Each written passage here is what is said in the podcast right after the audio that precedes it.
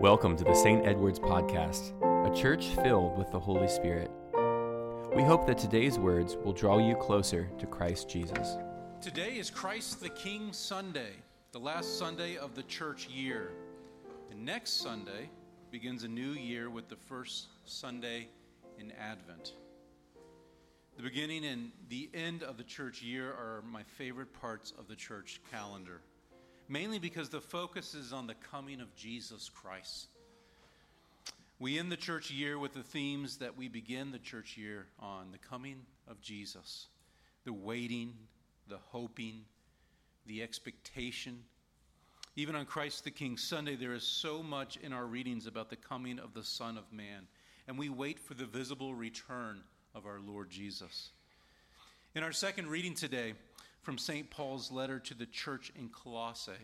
He writes one of the most profound Christologies in the Holy Scriptures. And beginning in verse 15, St. Paul writes Jesus Christ is the image of the invisible God, the firstborn of all creation.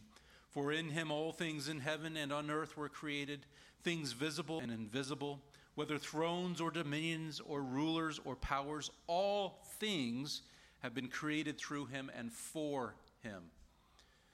Paul is careful to note that Jesus Christ is the image of the invisible God. The, word, the Greek word for image, which is icon, where we get our word for the type of art iconography, meaning image writing, an icon. Here, this word is translated as image, and sometimes it is translated as likeness. It is a depiction that represents something or someone. So, in other words, to see Jesus is to see God. If we want to see what God is like, we only have to look at what Jesus is like. And if we want to be like Jesus, to imitate who Jesus was and is, we can discover who he was and what he did in the Holy Scriptures. One might say that this is our calling, our purpose to imitate Jesus, to be Jesus in the world. Many years ago, about three and a half years ago or so, my wife told me the story of how when I was away at a church event, our four children were playing church.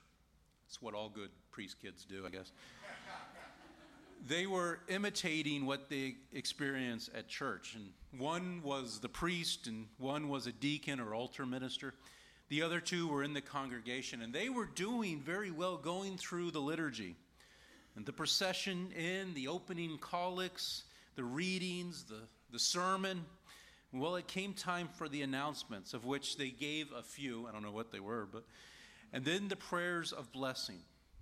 The one playing the role of the priest, asked if there were any birthdays, and then asked if there were any anniversaries, and then apparently not remembering the third one, saying, instead of travelers, my child asked, Are there any hikers? Imitating others is a part of life. Charles Caleb Colton is famous for the quote Imitation is the sincerest form of flattery. Young artists learn to imitate styles of the great artist. Aspiring athletes imitate professional athletes. Many choose to imitate all sorts of documents and programs, quoting the cliche, why reinvent the wheel when we have it right here? Children imitate their parents. In fact, we do it so well that we often end up very similar to them when we get to our parents' age. I recently told a young couple who were getting married that when you discover why your spouse does what they do because they are like their dad or mom, it's not always wise to point it out and say, Oh, you're just like your mom. That doesn't often go over very well, just so you know. Anyways, we are called to imitate Christ Jesus in the world. Jesus came to reconcile the world to himself, as is said in Holy Scripture. God who reconciled us to himself through Christ and has given us the ministry of reconciliation. That is, in Christ, God was reconciling the world to himself, not counting their trespasses against them, and entrusting the message of reconciliation to us. So we are ambassadors for Christ, since God is making his appeal through us. We are ambassadors sent into the world with orders of reconciliation. That is how St. Paul understood it. In fact, he, he wrote the Corinthian believers saying, Be imitators of me as I am of Christ. Jesus himself said in John chapter 5, Very truly I tell you, the Son can do nothing on his own, but only what he sees the Father doing. For whatever the Father does, the Son does likewise. So we are to be imitators of Jesus in this world. Jesus is the King, and we are his ambassadors. We are to imitate the King's desires, the King's commands, the King's glory in the earth. And we are sharing Christ's reconciliation to this world. We are sharing God's shalom, his peace to the world. And if that's the case, what stops us from imitating? Why sometimes do we choose to not imitate our Lord Jesus in this world? There are probably many reasons we fail. The pollution of sin in the world and its impact in our own lives is certainly one of the reasons. There's also peer pressure. Often we isolate peer pressure to what youth face in middle and high school, but it impacts us too. Our world preaches to us to be unique and original, but so often calls us out if we don't conform with the norm. Our society is full of distractions that want us to imitate what the world says is important. There's a temptation, certainly, there for us to follow a different kingdom than the kingdom where Jesus Christ is the king. And this is why we follow the ways of our king and imitate the things that he did when he walked this earth. And what were those things that he did? Well, he spent time in prayer. He went to the temple. He studied and memorized the scriptures. He was filled with the Spirit. He trusted God. And when we do so, when we imitate these same actions, we will stand out. We won't fit in with whatever our culture is doing or promoting. We will often see things differently, sometimes very differently. And this, frankly, is why we're called Christians. The term first came about in Acts chapter 11, where the story introduces us to the first church plant. It was in Antioch.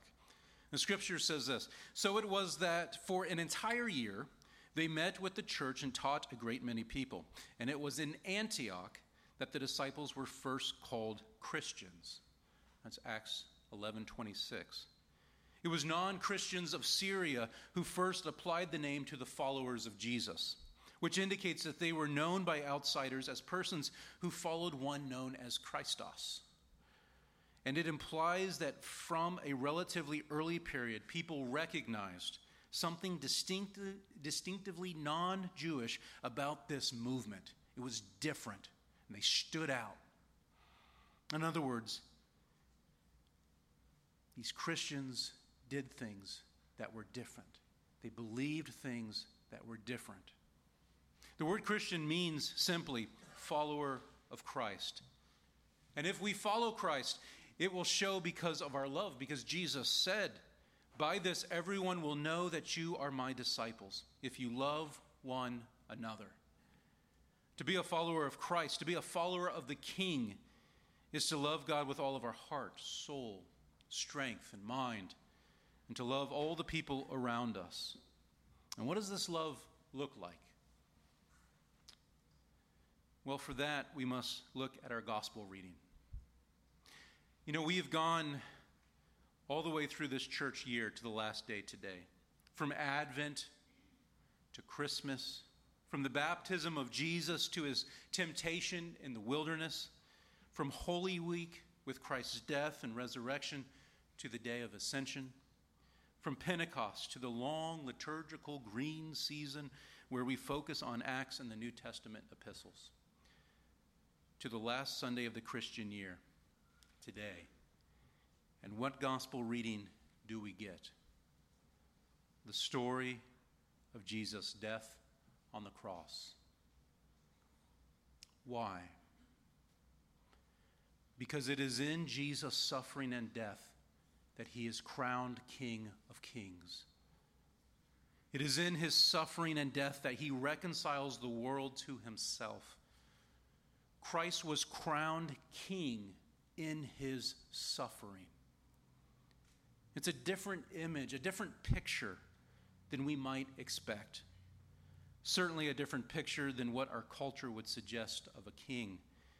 When human kings are, are crowned, there is pomp and, and circumstance, and all the people gather together to honor the new king. There are feasts and celebrations, gifts and moments of reverence, stories. When Jesus is crowned, he hangs on a cross, naked and beaten, wearing a crown of thorns. He is scoffed at while his clothes are bartered for. This is not the sign of power, but of weakness. Yet, in that perceived weakness, Jesus says from the cross something that only the true king can say. When he says, Father, forgive them, for they know not what they do. This is why we have this gospel reading today. Because to imitate Jesus is to love like Jesus.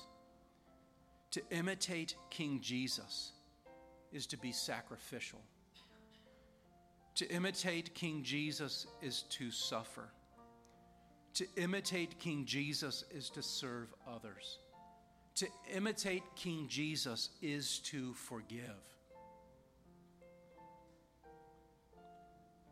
On this Christ the King Sunday, may we be imitators of our Lord Jesus Christ. May we be ambassadors of his grace, and may we share the good news of the soon coming King to all who will listen. Amen. Thank you for joining us in this conversation today. We will continue to pray that our teachings are impacting you for the kingdom of God. If you'd like to learn more about our community, you can find us on stedwardsepiscopal.com or on Facebook. And of course, we'd love for you to visit us in beautiful Mount Dora. May God's grace fill you as you go in peace.